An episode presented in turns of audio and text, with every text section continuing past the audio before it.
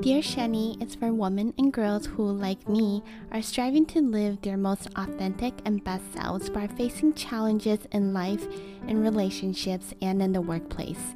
I'm here to tell you that you are not alone. In each episode, I share experiences that I've been through that you may be able to relate to, and leave you with some tips and learnings to reframe our mindset so we can face these struggles head on.